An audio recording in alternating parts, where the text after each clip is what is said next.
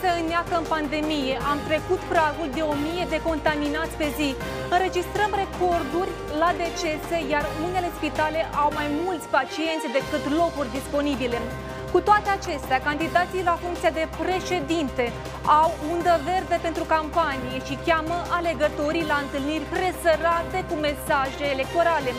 Dar noi, oamenii de rând, nu mai putem miza pe noroc. Trebuie să respectăm regulile sanitare. Pentru că senzația mea este că suntem pe cont propriu și că lupta pentru fotoliul prezidențial e mai importantă decât sănătatea oamenilor.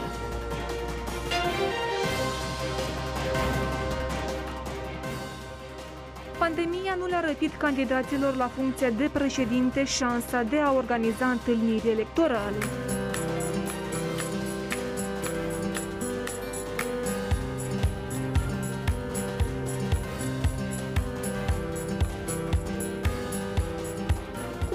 Prima săptămână de campanie, discutăm astăzi la Întreabă Ghețu. Între timp, medicii de la centrul COVID-19 Chișinău de la Moldexpo și-au amenajat paturi din scaune din cauza lipsei de locuri pentru bolnavi.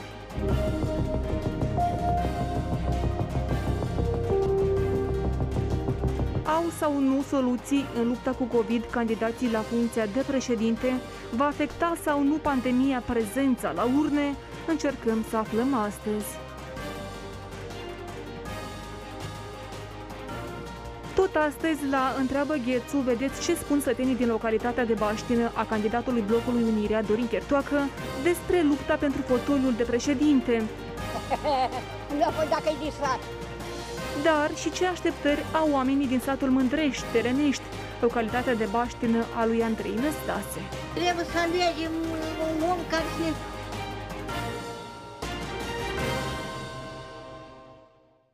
Discutăm despre prima săptămână de campanie și nu doar cu invitații mei din această sa- sa- seară, domnul An- Anatol Țăranu, analist politic. Bună seara, domnule Țăranu. Bună seara! Aurelia Peru, expert în comunicare și PR. Bună seara, doamna Peru. Bună seara! Și se va alătura discuției noastre un pic mai târziu domnul uh, Ion Tăbârță, expert în politică de la IDIS Viitorul. Mi-am propus să, să discutăm uh, în această seară despre campanie, dar uh, nu pot uh, să omit uh, o știre care a apărut astăzi, o investigație realizată de Ziarul Național, în care se menționează că șeful statului, Igor Dodon, s-a întâlnit cu Plahotniuc și cu un oficial de la Kremlin când a mers pe muntele Atos. Um, Domnule Țăran, atunci îmi amintesc că dumnealui spunea că a mers la rugăciune, um, va petrece timpul în smerenie. Astăzi, iată, noutatea dată. Um, Analizând ceea ce se întâmplă pe arena politică, dumneavoastră, cum credeți? Această întrevedere a avut loc pentru că uh, șeful statului a negat astăzi această informație. Și mă întrebam uh, care este o miza unei astfel de uh, întâlniri. Știți, dacă această întâlnire a avut loc, iar domnul Dodon deja cumva ne-a învățat cu ideea că el este foarte extravagant în anumite acțiuni politice și în anumite, anumiți pași pe care îi întreprinde.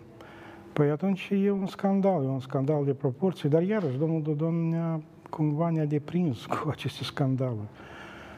E rău de tot dacă acest lucru cu adevărat s-a întâmplat, atunci avem de a face, de fapt, cu o înțelegere, cu un deal oligarhic la spatele alegătorilor, la spatele vieții politice din Republica Moldova și toate bănuielile care planează de mai mult timp asupra candidatului Dodon, candidatul la președinție Dodon, se adeveresc în formula cea mai nefastă. Iarăși... Dar cine ar avea de câștigat în urma acestui deal? Pentru că sunt, apar diferite suspiciuni. Păi... Vorbesc despre, nu știu, o colaborare Șor, Dodon, Plahotniuc, de exemplu. Câștigă cei care participă la deal, e pentru aia și se, se antrenează într-o asemenea înțelegere. Cel puțin încearcă să, să câștige. Care ar fi soluția? Deci, domnul Dodon, după toate probabilitățile, în caz dacă va câștiga alegerile, va crea un culoar de întoarcere a lui, a lui Plahotniuc, sau cel puțin va scădea brusc din elanul organelor de anchetă, ceea ce e foarte important pentru domnul Plahotniuc. Pentru domnul Dodon este foarte important ca să scadă din intensitate criticile care îi se aduceau, fiindcă Plahotniuc, și acest lucru îl cunosc toți, el este deținătorul unor materiale explozive și dacă deja au apărut unele dintre ele, numai coliocul cât costă, trage greu la cântar. Dacă mai apare ceva de felul acesta, ar putea să pericliteze într-un mod fatal Dar, campania lui Doamna Dodon. Peru, credeți că urmează să mai apară pentru că chiar uh, uh la finele acestei, acestui articol, investigația a scris va urma și mă întrebam ce urmea, credeți că vor apărea imagini, poate fotografii? Deci, această informație face parte din instrumentarul comunicării electorale. Era de așteptat. Este o informație scandaloasă, cu adevărat. Ei, pe muntele Atos se pot întâmpla multe minuni. Dar ideea este că și în această campanie electorală apare uh, fenomenul Plohotniuc. Deci, uh, analiștii de mult discută. Este prezent uh, Plohotniuc prin cineva, cumva sau nu? Iată, vedem că fenomenul Plohotniuc este prezent și în această competiție electorală. Cât privește de niște înțelegeri de culise pe care nu avem de unde noi, electoratul, să le cunoaștem, ceea ce se întâmplă acolo în vârful piramidei puterii, probabil că ceva se uh, pune la cale. Am văzut astăzi și o declarație a domnului Dumitru Deacov, uh, prin care ne anunță că după alegerile uh, prezidențiale ar putea să se refigureze o altă majoritate parlamentară și vede ca coechiperi pe deputații din partidul lui Șor și Pro-Moldova. Deci, uh, ceea ce a apărut azi în presă, dar uh, portalul pe care a apărut această informație, din câte cunosc, este uh, serios, nu prea agafat la capitolul fake-uri. Deci, cam vedem că există tangențe între declarațiile actorilor politici și ceea ce a apărut în presă. Ce imagini vor apărea, nu știu. Dar de la cine ar putea fi aceste scurgeri de informații? Pentru că sunt, nu știu, sursa ar putea fi domnul Plahotniuc, pentru că se, sunt facturi achitate, itineraruri. Cum credeți, domnule Țăran? Păi, de, bun. Din apropiații? Nu, eu nu sunt specialist în acest, în acest domeniu și chiar este foarte greu să presupun cine a organizat această scurgere. Clar că a organizat-o acei care, hai să spunem așa, nu l-au la inimă pe domnul Dodon. Îl pune într-o lumină proastă pe Dodon. Desigur, îl pune într-o lumină foarte, foarte proastă. proastă. Da, asta ar însemna că este tot atât de adevărat că electoratul moldovenesc deja așa s-a deprins cu toate aceste scandaluri că da. nu prea reacționează și asta e partea negativă a, acestor, a acestui fenomen. Dar, iarăși, Dodon desigur că va nega, va, din răsputeri va nega, participarea la o, asem- la o asemenea ședință. Dar aici altceva este important. Și acest lucru a fost sesizat uh, de foarte mulți experți. În ultimul timp, brusc a scăzut elanul critic care venea din partea partidului Șor și nu exact. prea vedem acest, același chiar, lucru și din partea Promoldova. Chiar în platou am simțit această reticență da. de a... Și atunci, atunci noi toți, în lipsa unei informații veridice, noi toți și în primul rând experții, acei care observă profesionist uh, procesele politice în Republica Moldova, noi avem toate temerile să bănuim că uh, suntem, uh, suntem prezenți la încheierea unui deal, unei înțelegeri și această înțelegere se face în detrimentul interesului major al cetățenilor Republicii Moldova, este clar. Iar declarația despre statul capturat uh, rămâne suspendată în aer, fiindcă, de fapt, statul este recapturat în formule noi, dar iată că apar eroi vechi care din nou pretind uh, să fie la manivele și să continue acea activitate pe care cu atâta o sârdeș au manifestat-o în anii precedenți. Pe de altă parte, doamna Vedeți Peru... că uh, uh, ideea statului capturat este acum preluată de unul din candidații la prezidențiale ca o prioritate în caz de victorie. Mă refer la domnul, uh, la domnul Năstase. Năstase da. Exact. Aș vrea să subsemnez la ceea ce a spus uh, domnul țăranul vis-a-vis de faptul că electoratul nostru este deja obișnuit cu tema corupției uh, la nivel înalt, cu culioace negre uh, mai mari, mai mici și ce, ce confirmă și sondajele de opinie pe care le-am văzut în această uh, campanie. Mă minunează că unul din beneficiarii furtului miliardului este în topul preferințelor electorale. Cineva scria, îl am în vedere pe... Și cum se explică acest...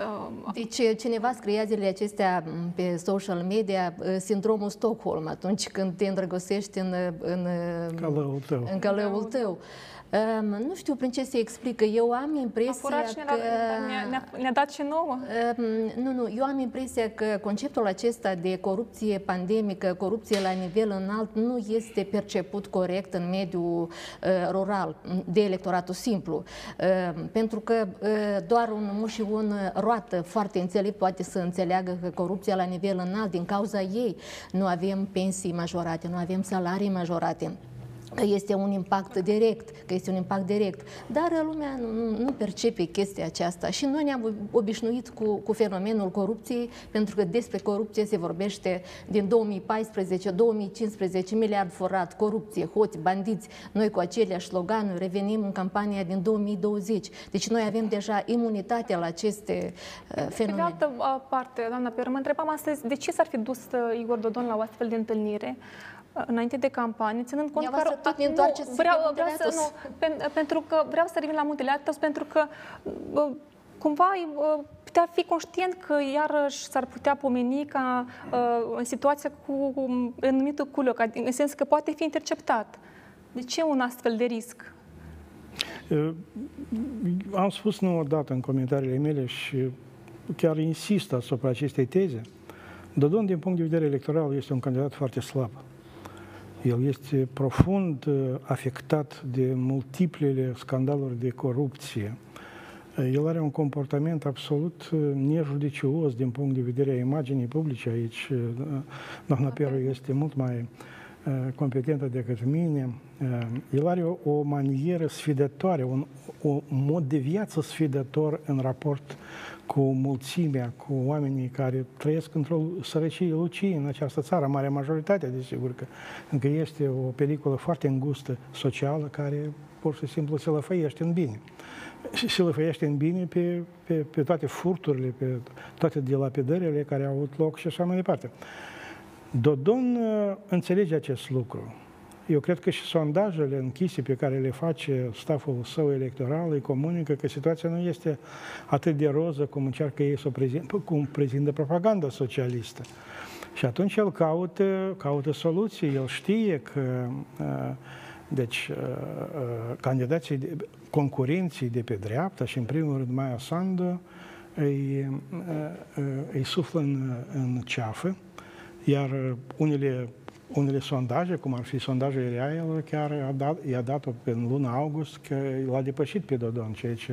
Primul tur. Primul, primul tur. tur. da, vorbim despre primul tur. Și acest lucru, desigur, că nu poate să nu um, să nu-l îngrijoreze pe Dodon și atunci merge, riscă, merge la pași de felul acesta, se întâlnește cu acela care este o persoană descreditată, care este un, unul din cele mai înalte antiratinguri în Republica Moldova. Dar nu are încotro. Are nevoie de niște înțelegeri în sordină, în culise, pentru a-și consolida pozițiile electorale și pentru a câștiga al doilea mandat. Pierderea celui de-al doilea mandat pentru Dodon dar și pentru gașca socialistă. Acum am în vedere o, par, o parte a Partidului Socialist care a beneficiat din greu de faptul că au fost acum la guvernare, că l-au avut ca președinte pe domnul Dodon și care sunt implicați în diferite scheme care au fost preluate, apropo, aceste scheme de la guvernarea Plahotniuc. Toate aceste lucruri, desigur că trag la cântar foarte grav și atunci este nevoit uh, să pună la bătaie imaginea sa, să riște cu posibile dezvăluiri, dar uh, caută posibilități de a-și consolida poziția electorală și ca să câștige al doilea mandat. Da. Uh, eu cred că, da, eu cred că dacă într-adevăr au avut loc aceste întâlniri secrete între acești doi, Se poate că acolo se discută două subiecte principale, nu doar alegerile prezidențiale, cât și soarta Parlamentului de după alegeri. Apropo, este cineva menționa că această campanie este anemică, că nu se exact. simte ba deloc. Această campanie are o miză foarte mare și chiar vreau să atrag atenția pentru că... Vreau de... să ne vă spuneți despre miza acestei campanii Ia, după o scurtă pauză de publicitate. Ah. Publicitate. Ascultăm. Da, a venit domnul. Trebuie.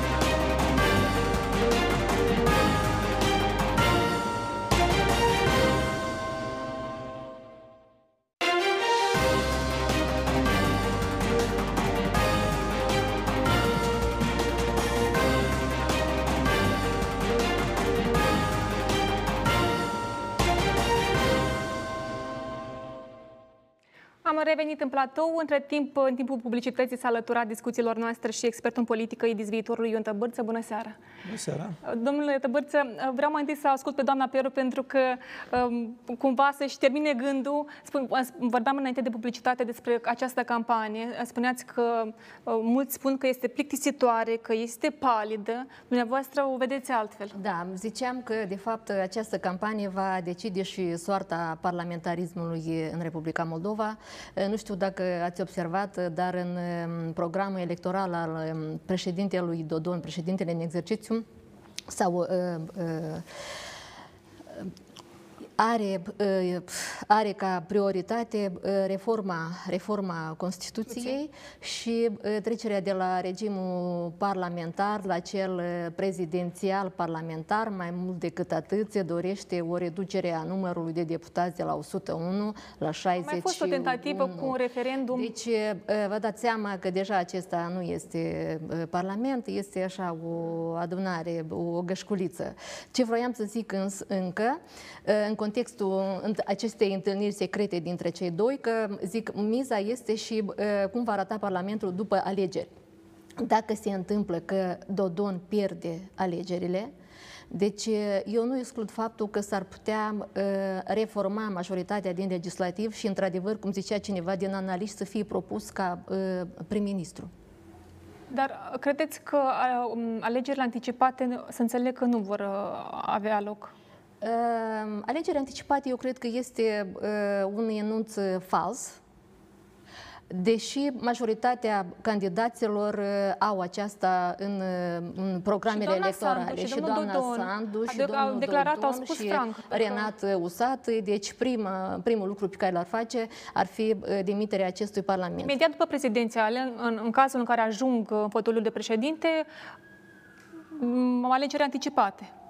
Credeți că e doar la nivel de uh, campanie uh, această declarație? Este la nivel de uh, retorică.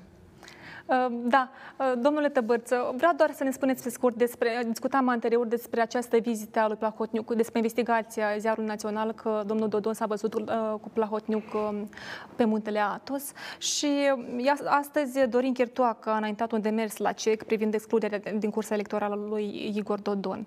Și vreau să citesc și reacția domnului Dodon. La afirmațiile bizare ale lui domnului Chertoacă, care trădează simptome de acutizare de toamnă, nu suntem dispuși să răspundem. Mass media care difuzează asemenea aberații va fi dată în judecată. Însă candidatul respectiv are dreptul să afirme orice. Este un răspuns uh, caracteristic uh, lui Igor Dodon referitor la, la domnul Chertoacă. Sunt niște dispute mai vechi între ei.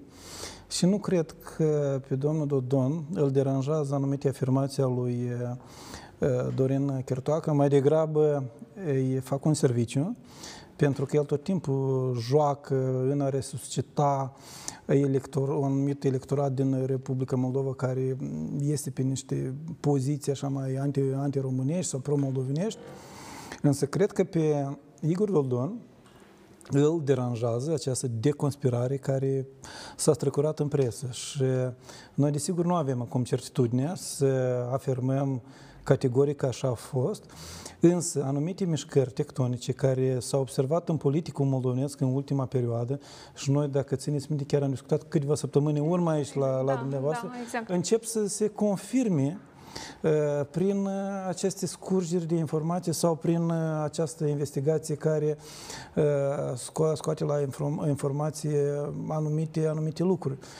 Și un indiciu este, este clar că între Partidul Socialiștilor și două partide apropiate domnului Plahătniuc, și mă refer aici la Pro-Moldova și Partidul Șor în mod special, se observă anumite apropieri, anumite mișcări reciproce între ele.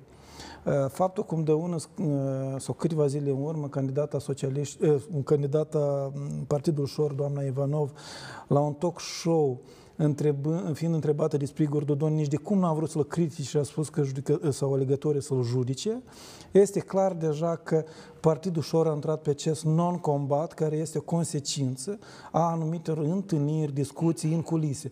Nu, nu știu dacă neapărat domnul Plahătniu cu domnul Dodon direct, dar este clar că anumite... Dar putea doamna Ivanov să se retragă din curs? Da, pentru că vorbiți despre mișcări tectonice și... Mă, ar putea, teoretic, dar, dar în acest caz eu cred că s-ar developa că joacă deschis cu, cu socialiștii și joacă deschis în susținerea lui, lui Igor Dodon. Da, cred că. Dar ei acum nu vor acest lucru. Ei vor nega acest lucru, că ei deja au început să facă acest front comun. Mulți vorbesc despre faptul că um, este un interes ca șefului statului, ca Plahotniuc să revină în țară. Dar dar pentru ce, ce? ar trebui păi, Igor Dodon să vină Plahătniuc în țară? Eu cred că ultimul care ar fi vrut acum să vină Plahătniuc ar fi, ar fi Igor Dodon.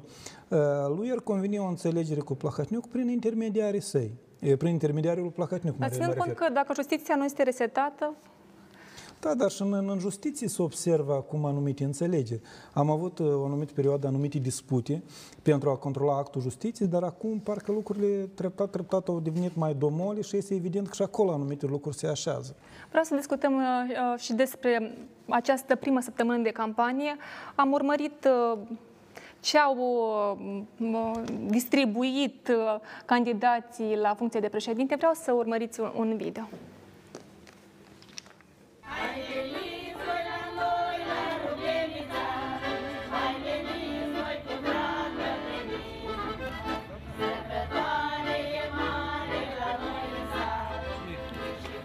Vreau să spun că prima dată mă întâlnesc. Sunt Igor, ai să-mi gătești, nu te-am cunoscut. Nu mă ascult? Să scot masca? Hai veniți voi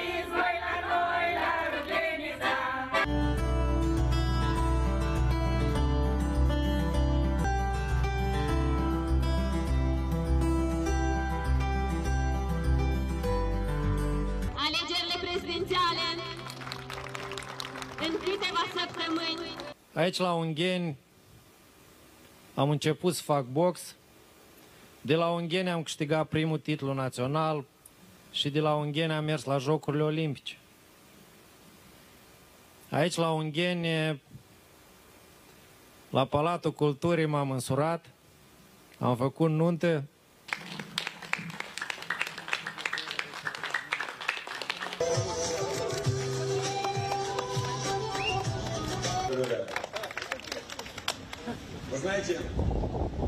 Sau mulți care astăzi stau de râs și stau de râs și în Bălți, și în Ispărin, și în Chișinău, și în toată țara. Mulți troli de ăștia care se întreabă unii familia mea, deși nu e acasă? Păi vreau să spun și la cei troli, și la cei de anul trecut, și la cei de an Familia mea e acasă. Familia mea e acasă, am trei copii, am o nevastă, cum nu găsești pe lumea asta. Și vreau să vă mai spun o chestie, m-am apucat de stroică. m-am, apucat de, m-am apucat de reparație. Asta însemnând că rămân aici și mă, mă voi bate până la capăt, așa? Mulțumim, Doamne! Foarte frumos, foarte frumos, multă sănătate tuturor, să ne auzim numai de bine. Știți foarte bine că nu mă bat pentru mine în primul rând, mă bat pentru dumneavoastră, mă bat pentru Moldova și pentru ca noi să revenim pe calea pe care am pășit începând cu 2007 la Chișinău și cu 2009 în toată Moldova.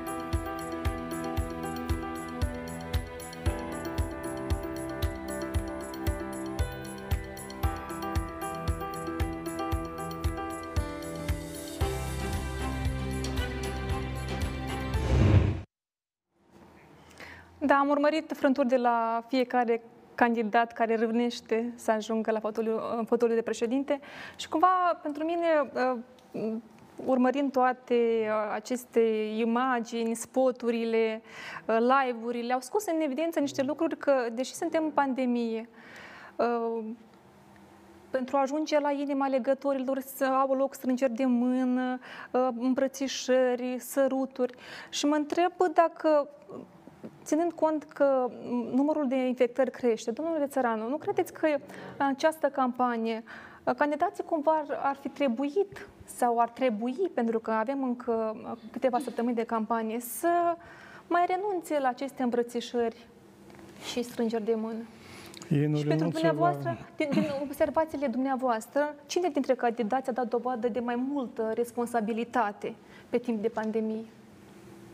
Eu, din păcate, nu, nu, nu, am, nu am observat uh, toate mutațiile de, uh, candidaților după acest criteriu, nu prea am atras atenția asupra acestui lucru. Eu foarte bine înțeleg, e campanie electorală, aici nu te joci. Aici interesul este atât de major că uiți... Dar sănătatea oamenilor? Da, sănătatea oamenilor este un lucru foarte așa abstract atunci când la bătaie este pus un interes personal cu cu toate consecințele. Desigur că e bine ca lucrurile acestea să fie respectate, am în vedere regimul uh, pandemic, este foarte bine ca formatorii de opinie, inclusiv și noi, analiștii politici, atunci când vorbim la televiziune, să le atragem atenția candidaților noștri să nu depășească niște limite, ar fi bine să păstreze distanța, dar, uh, iarăși, uh, fiind oameni realiști, înțelegem că ei vor încalca. Și, și în cazul ăsta trebuie să uh, intervină pentru că am sunat la CEC și mă întrebam dacă în timpul campaniei există, fie, nu știu, un document, un act care stabilește strict regulile și este, sunt doar regulile generale ale Comisiei Naționale pentru Sănătate Publică. Dumneavoastră doriți să oferiți cecului încă o posibilitate nu, suplimentară întreb, să, nu, să intervină în campanie?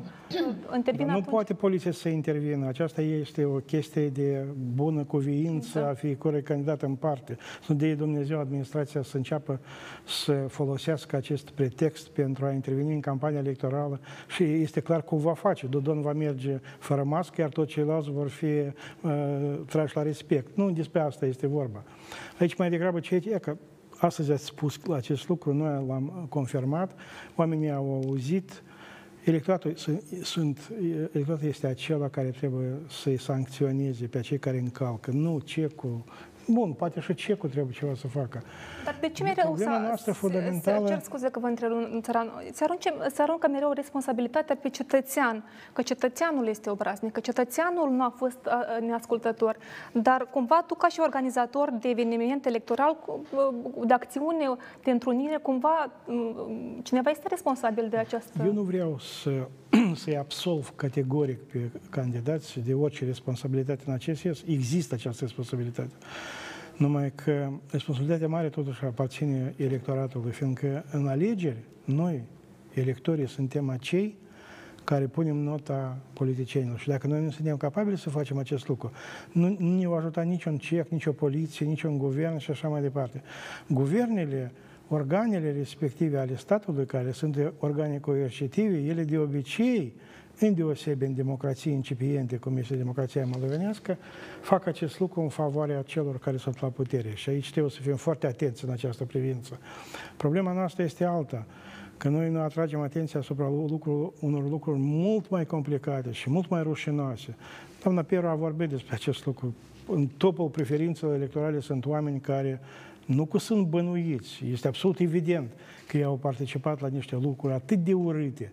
Iar noi, electorii, acum vorbesc despre un anumit segment electoral, mergem, suntem gata să-i votăm și o să-i votăm. Pot să nu vă dau dreptate, dar totuși suntem într-o situație pandemică. O astfel de campanie nu a mai avut loc. Zilnic avem uh, peste uh, o mie de cazuri, în jurul o mie de cazuri. Oamenii uh, ne sună în redacții și ne, uh, se plâng că locuri în spitale nu sunt. Pe de altă parte, vedem aceste întâlniri, unele peste 50 de, uh, cu întrunirea cu peste 50 de oameni. Doamna Peru, iată uh, tot ce mi-a atras uh, atenția săptămâna aceasta la o întâlnire la Vulcănești a unui candidat au participat și uh, unele feți bisericești. Și observăm uh, această prezență a fețelor bisericești uh, de la scrutin la scrutin. De obicei sunt cu reprezentanții puterii.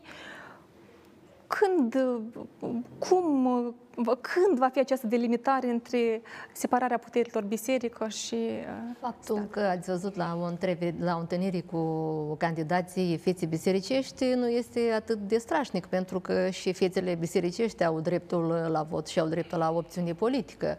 Alta este ca aceste fețe bisericești să nu facă declarații Propagandă. sexiste, propagandă, dar că participă e bine. La, să participe, să se informeze. Referitor la ceea ce am văzut, uh, întâlnirile cu alegătorii, uh, deci nu există uh, alternativă și cei care vin la, întă- la întâlnire cu candidații sunt, cred eu, reprezintă electoratul, nucleul dur, simpatizanții și ceea ce nu vom avea în această campanie, nu vom avea concertele celea masive, nu vom avea mitingurile celea cu peste 100 de mii de simpatizanți, așa, în stilul uh, occidental european. Deci, iată, aceste uh, înt- întâlniri modeste pentru unii, mai cu față pentru alții, am văzut că Igor Dodon a fost întâlnit nu ca un candidat independent, dar ca un președinte, ca un, uh, ca un țar cu, cu, cu ansambluri, cu cântece. Cu...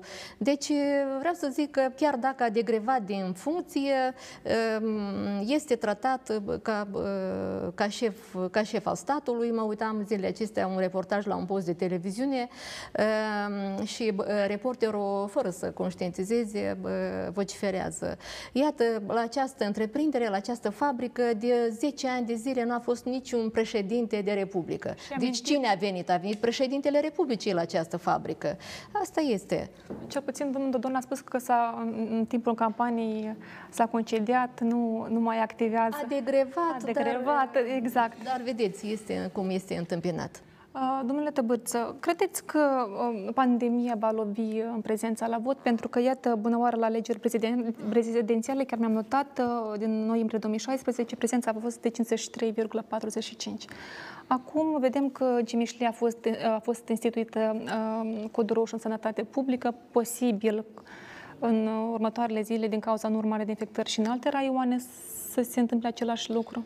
Da, și guvernul a venit aici cu, că vorbeam de cine trebuie să răspundă, de respectarea normelor de securitate, guvernul a venit că de stare de urgență deja vor răspunde autoritățile Autoritățile locale. locale, exact. Așa că independența... Le dau împuterniciri. ne dau împuternicire, așa că noi nu putem exclude că anumite autorități uh, care sunt mai apropiate de guvernare în anumite localități, în anumite raioane, să instituie să- stare de urgență, dacă interesele electorale o va cere. E, Deocamdată pare să nu avem acest, acest pericol, cu toate că Într-adevăr, campania are logica sa și cât de precauți nu am fi, oricum uh, politicienii sau candidații sunt politicieni și aceste instincte primare ale lor uh, vrem, nu vrem predomină, dar cred că în contextul pandemiei ar trebui un alt subiect de, de monitorizat foarte atent, ce va fi cu această urnă mobi- mobilă. Pentru că nu prea s-a discutat, însă sub pretextul că mulți cetățeni în vârstă uh, care sunt în zona de risc, nu se vor prezenta la alegeri sau nu se vor prezenta, să nu avem o solicitare record a acestei uh, urne mobile și depinde foarte mult cine va pleca cu această, această urnă mo- mo- mobilă și cum va fi influențat sau cum va fi într-un anumit sau alt mod uh, determinat să fie dat uh, votul. Uh, Vom vedea cum va, va evolua situația. Nu este exclus să avem și o explozie de, de cazuri referitor la biserică. Aici se trebuie de făcut o precizare, poate nu, nu e în context. De regulă s-a implicat, s-a implicat uh, Biserica sau Mitropolia Moldovei și a jucat deschis de partea unor candidați pro-ruși. Avem și o adresă la Curtea Constituțională sau a Curții Constituționale către Parlament după alegerile în 2016. Această problemă nu a fost soluționată, cu toate că urma să fie și în contrast cu Metropolia Basarabiei, care Metropolia Basarabiei nu s-a implicat în niciun fel de jocuri politice, cum a făcut Metropolia Moldova și asta e evident că s-a făcut intenționat, pentru că știm foarte bine că pentru Federația Rusă, biserica, religia ortodoxă mai conservatoare face parte din uh, soft power-ul său, da. Dar să mai liniștiți, în această campanie, biserica, soft power se odihnește. Dar de acord, cum nu? explicați? Teama de virus? Da. Sau nu prea? Nu, probabil a fost antecedentul din alegerile din 2016 și a fost o discrepanță de opinie între președintele Dodon și biserică în perioada pandemiei, scandalul cu vaccinul, cu chipurile cele. Deci, Totuși, biserica, Dodon s-a retras aici, l-a pus cumva chicul să fie polițist rău în acest da, da, da. Încă nu s-a terminat campania. Da, exact. Da. Domnule Țăranu, totuși, credeți că din cauza fricii de virus, cumva va lovi în uh, rata de participare uh, în acest scrutin? Da, acest lucru nu este exclus și, după cum uh, remarcă mai mulți experți, o rată din neparte... deci un absenteism pronunțat la alegeri de obicei favorizează forțele de stânga. În cazul nostru este vorba despre domnul Dodon. Chiar sunt rostite și niște cifre. Se spune că dacă rata va fi mai joasă de 48, 45, la acest nivel, Dodon are toate șansele să câștige alegerile și invers, dacă rata va fi mai undeva în jur de 50, peste 50, de atunci apare, apar șansele palpabile a candidatului de dreapta. Uh, și acest lucru nu odată a fost confirmat uh, de practicile electorale. Problema e că, uh, deci, dacă campania se va desfășura în ritmurile și în trendurile care acum s-au profilat, este foarte probabil că turul 2 va avea loc între Dodon și Maia Sandu. Nu prea se vede cine ar putea să mai apară acolo să intervină.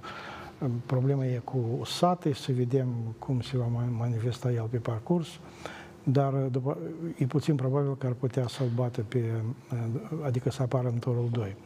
Și atunci... Sate tur... să apară în turul 2? Da. Puțin probabil. Puțin, sunteți puțin pe probabil. Da. E, da. Există așa o, o, o suspiciune. Există așa, Eu spun că e foarte puțin probabil că acest lucru da, foarte să, să se întâmple. Și atunci, atunci, în turul 2, rezultatul va fi definit de capacitatea de mobilizare a celor două mari tabere, a celor două mari segmente politice și electorale care există în Republica Moldova. Eu acum vorbesc despre segmentul pro-european și segmentul euroasiatic. Acela care va fi capabil să se mobilizeze exemplar, acela va câștiga alegerile. Și din acest punct de vedere, Iarăși uh, vreau să remarc uh, partidul nostru al lui uh, Osatei. Este foarte interesant și deocamdată e o enigmă cum se va comporta electoratul și cum se va comporta însăși Osatei. Uh, fiindcă în 2016, Ademnat. indiferent de conflictul care a existat, de concurență care a existat între el și Dodon, Uh, cineva sau ceva l-a impus pe Usate să se adreseze electorilor ca ei să-l voteze pe Dodon. Și acest lucru, într-un fel, a garantat uh, victoria lui Deci Dodon. că s-ar putea repeta istoria în, acum păi în Asta 2002? e, după toate atacurile care, și aceste atacuri nu continuesc, ele, deci ele continuă mai departe, adică se desfășoară, o să fie foarte greu lui Usate să spună că votați pe Dodon. Continuăm uh, discuțiile de, despre uh, mobilizarea uh, um, electoratului după o scurtă pauză de publicitate. am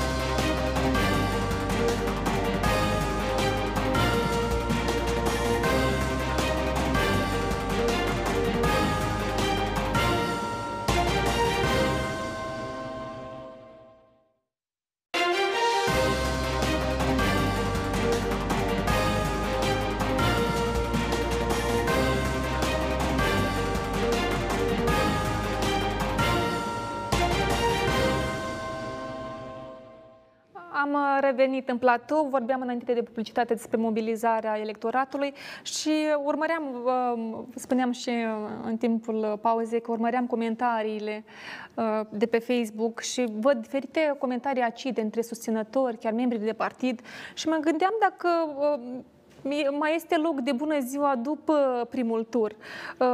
Căci declarațiile, după astfel de declarații tăioase, cum poți să sau care ar fi argumentele că, uite, votează candidatul X după ce uh, se aruncă cu acuzații reciproce? Doamna Peru. Da, este această problemă și cred că este unul din specimentele comunicării electorale în această campanie.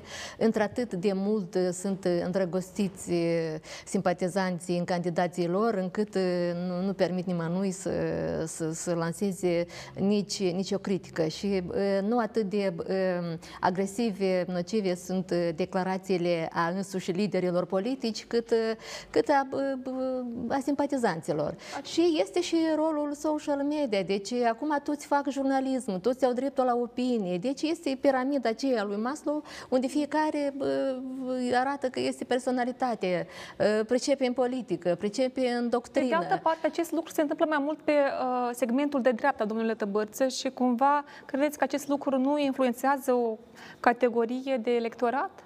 Influențează, desigur influențează și va influența în tur 2. Ce am avut la Chișinău în anul 2018 este, cred că, uh, pardon, în 2019, 19. este un exemplu uh, clar. Uh, de multe ori declarațiile politicienilor tăioase în perioada în campanie, ulterior sunt uitate.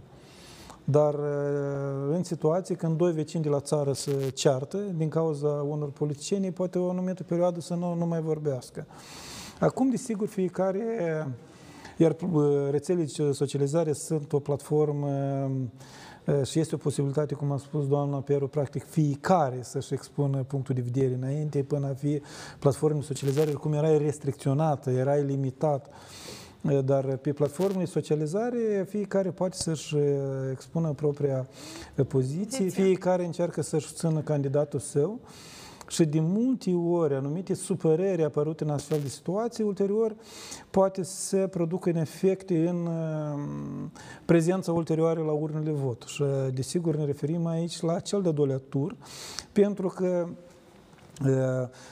acest lucru va, va conta cel mai mult.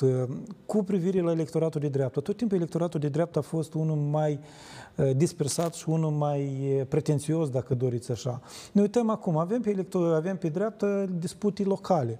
Pe segmentul unionist disputa dintre Mișcarea Unire și PUN, pe segmentul uh, pro-european, platforma Da cu Pasul, mai este pe LDM-ul care cumva se situează între unioniști și partidele pro-europene. Stânga, avem un monopol al Partidului Socialiștilor.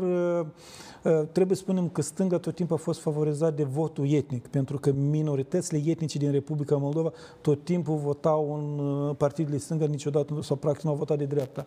Ce mai avem acum pe stânga? Non-combatul partidului ușor, care este unul, unul evident, și mai nou a apărut acest factor, acest know-how uh, electoral sau acest joker, poate să fie Renato Usatăi, care, am spune în teorie politică, un partid căciol sau agață totul, el, el cumva va încerca să, Trăpe, da. să, să iei de pe stânga și de, de dreapta. El a apărut pe zona de stânga, dar acum se comportă ca un politician de dreapta. Din păcate, avem puțin timp la dispoziție, vreau să-l văd și pe domnul uh, Țăranu. Domnul Țăranu, ieri, uh, aseară, Tudor Deliu a declarat că cei care vor ieși în turul 2 va trebui să meargă și la partidele de dreapta și să ceară votul. Sondajele arată că Maia Sandu trece în turul 2. Credeți cumva că doamna Sandu va merge la sediile partidelor și va încerca să convingă liderii ca susținătorii partidului X, de exemplu, să...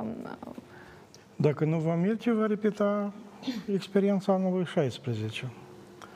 Eu sper că, că candidații au învățat ceva, inclusiv și Maia Sandu. Acești patru ani n-au trecut în zadar. De fapt, această campanie electorală atunci când, desigur că este foarte important uh, să mergi în teritoriu, să te întâlnești cu alegătorii, să vorbești, să vii la televiziune, tot este important. Dar un element extrem de important în aceste campanii este să mergi și, și nu să, să discuți, să găsești posibilitatea de dialog, de relaționare cu potențialii tăi aliați în turul 2. Dacă nu faci acest lucru, nu ești capabil să faci lucru, ai să pierzi. Și ceea ce a făcut Dodon, mergând sau nemergând, nu știu dacă a mers, întâlnirea cu Plahotniuc, pe care acum cu atâta ardoare o discutăm în platourile de televiziune și în societate, este nimic altceva decât o, o tactică judicioasă pe care o aplică Dodon pentru a-și garanta acel adaos în turul 2 care poate să aducă, să aducă victoria. Apropo, apropo, Plahotniuc i-a fost, uh, cel puțin prin Pro-Moldova, același șor îl atacau atât de dur pe Dodon, au adus atâtea compromat împotriva lui Dodon în spațiul public, că părea că nu există posibilitate pentru o înțelegere. Iată că, iată că a existat. Și aici apare o întrebare. Dar cine a contribuit? Cine i-a aruncat în brațele lui Dodon Pro-Moldova, pe show și așa mai departe. Din păcate, timpul s-a scurs prea repede, vorbeam că e o oră, dar uh, iată, mi-am propus să vorbim și despre um, uh, secțiile de vot din stânga Nistrului și poate despre schimbarea majorității parlamentare, dar, uh, din păcate, timpul s-a scurs. Vă mai invit aici în platou la Întreabă Gheț. Noi continuăm uh, cu un alt uh, subiect. Majoritatea pretendenților la funcția de președinte se laudă pe rețelele de socializare cu filmulețe în care oamenii întâmpină cu brațele deschise la întâlniri electorale. Săptămânală merg, merg uh, și eu prin sate și de fapt am văzut și o, o altă realitate. Oamenii sunt des, disperați, iar unora le este și le hamete de uh, noile alegeri. Așa că vă invit invit să vedeți alte două reportaje de la baștina candidaților. Suntem în suburbia Chișinăului, Colonița, unde s-a născut uh, fostul primar al capitalei, actual candidat la funcția de președinte, Dorin Chirtoacă. Îl cunoașteți pe Dorin Chirtoacă? nu, păi dacă e din sat. Și ce părere aveți despre faptul că vrea să devină șef de stat? Nu vreau, nici nu vreau să aud despre el. De ce? De dacă e de sat, și a făcut el pentru sat. Nică. A făcut un drum. Iar Ei, de un drum. O făcut alții dacă nu a făcut drum, dar să facă, dar el, dar el a fost la Chișinău, nu a fost în sat. Am când Dar el e de aici, de sat, și a făcut pentru sat. Dar ce așteptări aveți de la Dorin Chertoacă? De nu știu, noi am pierdut încrederea în tăți. Mai aveți așteptări de la nimeni? De la nimeni, absolut. Băiat tânăr, cu posibilități mari, are experiență de lucru în primărie, lasă încerce. Măcar că are uh, contracandidați uh, tot mai serioși. Și așa e tot, de treabă, băieți. Așa că aici trebuie curaj și înainte. În cazul în care Dorin Chertoac ajunge președinte de țară, cum ar arăta Republica Moldova? Nu știu ce aș spune. În orice caz, părerea mea, orașul s-a făcut, s-a făcut ceva. Ce sfat aveți pentru Dorin Chertoac? Să facă drumurile prin coloniță, că sunt foarte rele.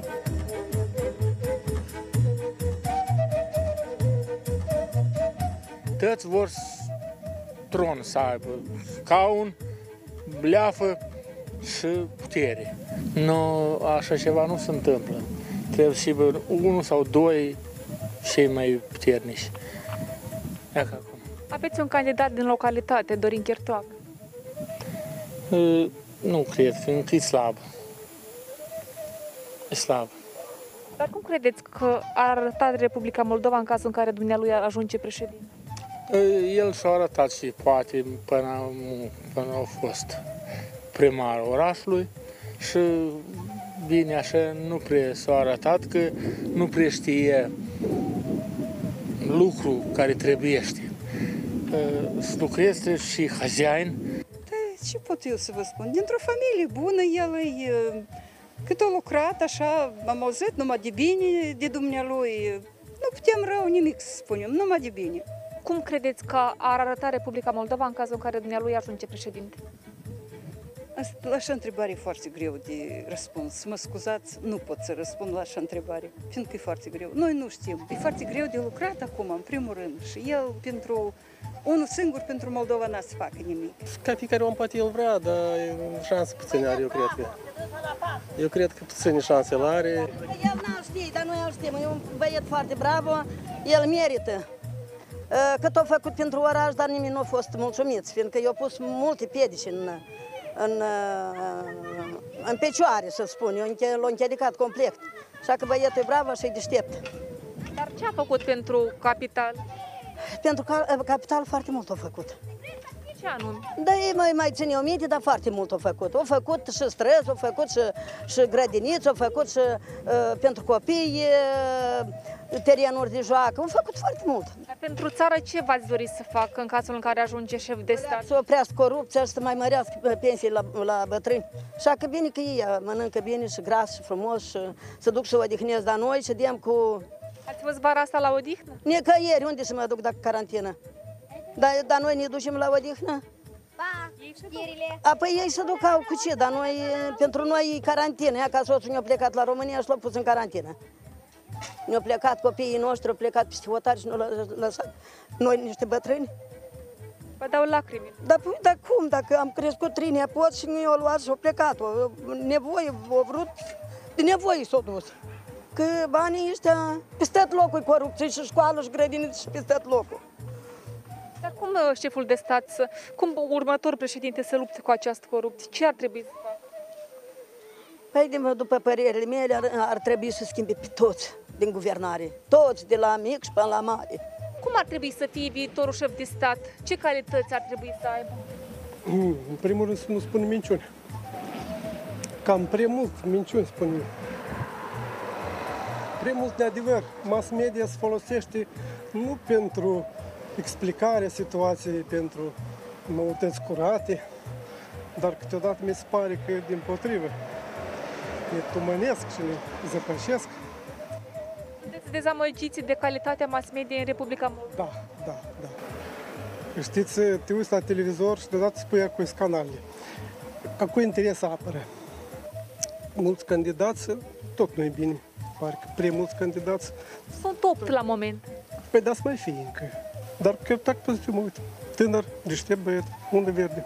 Îl cunoașteți? Nu, personal nu. Dacă ar deveni șef de stat, de la ce ar trebui să pornească?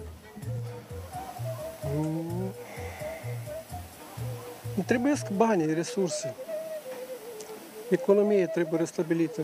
Nu-ți bani, nu putem să facem nimic. Suntem săraci. Credeți că un șef de stat ar putea cumva să pornească economia despre care dumneavoastră vă... Începe de la economie și va fi și trai mai bun. Relații internaționale, economice între state.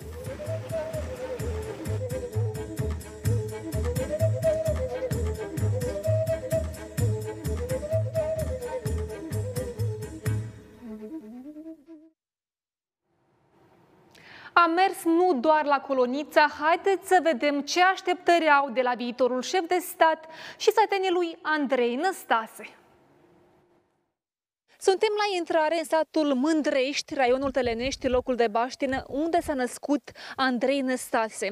Haideți să mergem să vedem ce cred oamenii despre intenția lui de a deveni șef de stat.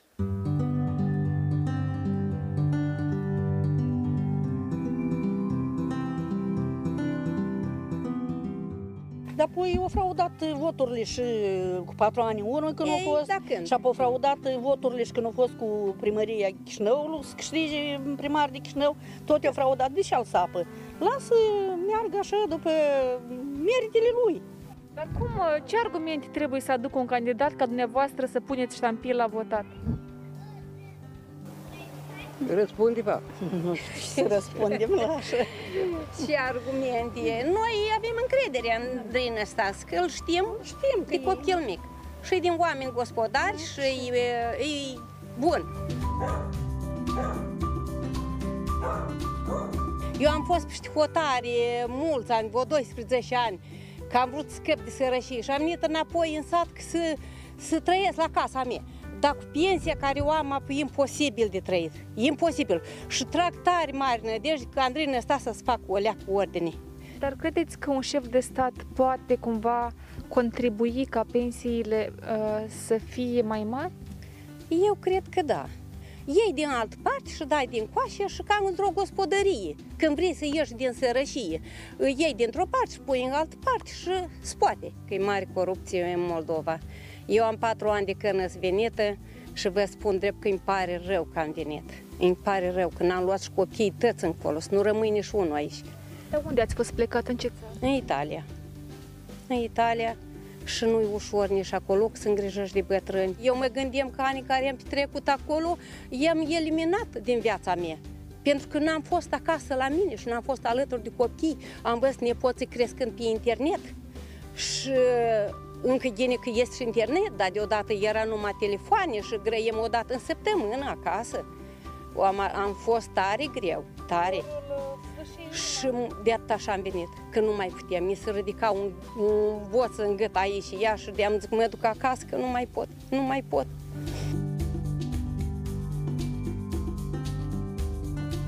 Poate l-am văzut așa numai la televizor, în teatru, dar să mă întâlnesc cu dânsul în față, nu l-am văzut niciodată în real, da. Cum vedeți viitorul Republicii Moldova? Viitorul prin Moldova, cum îl vedem? Că e sărășie foarte mare, e mult cheltuială.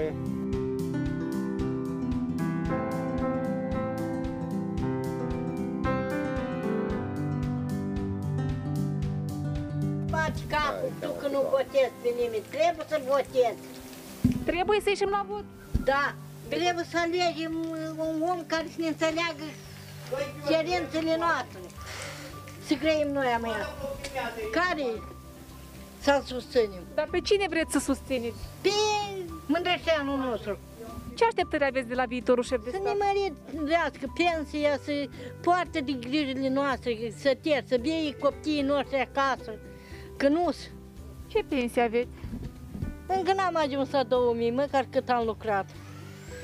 Am lucrat nebunește, dar dacă nu-i, nu-i. Unde ați lucrat? La Titiun, de noapte până în noapte. O muncă grea. Strașnică. Nu, nu vedem băieții, dar muia, ia ca m-a lepădat și s-a dus.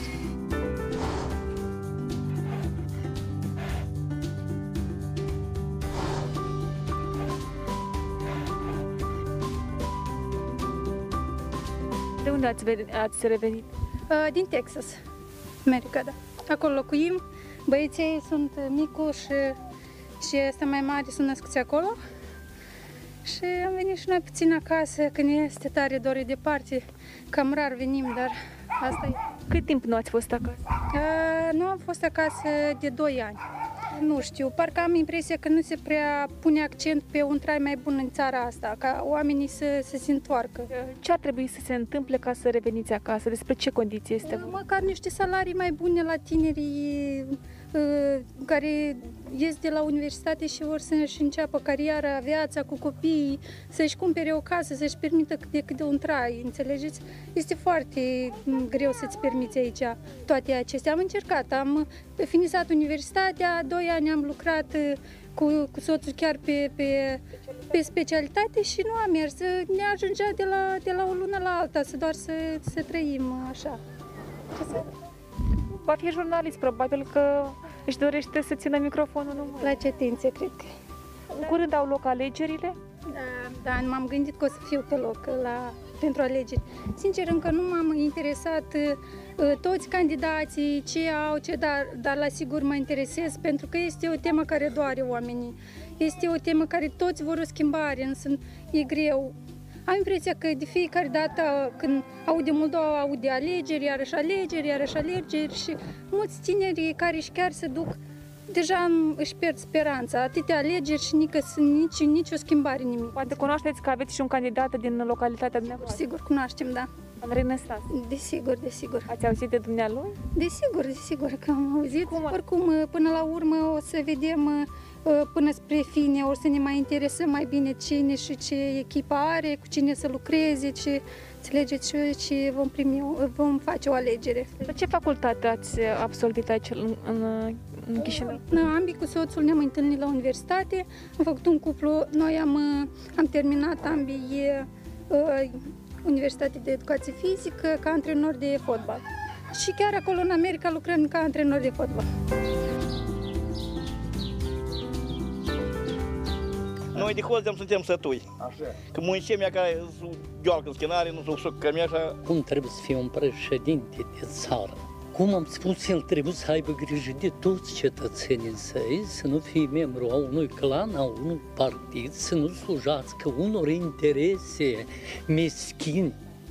Totodată, președintele trebuie să ducă, cum suntem noi o țară mică, trebuie să ducă o politică mare ca să ne împăcăm și cu vecinul din dreapta și cu vecinul din stânga, lumea e dezamăgită cu adevărat. Fiindcă tot timpul au tras nădejde. Nu o schimbi în ciclu electoral, ăști patru ani o să fie următor, nu următor celălalt. Dar ne-am convins că parcursul tuturor anilor nimic nu se schimbă. Iată de ce lumea e dezamăgită. Da. Și trebuie să fim reali și dumnealor, cei de la putere care astăzi pretind, trebuie să facă și niște concluzii. Trebuie să facă niște concluzii, trebuie să facă. Eu vă spun la revedere și pe final avertismentul TV8 pe timp de campanie electorală. O seară frumoasă!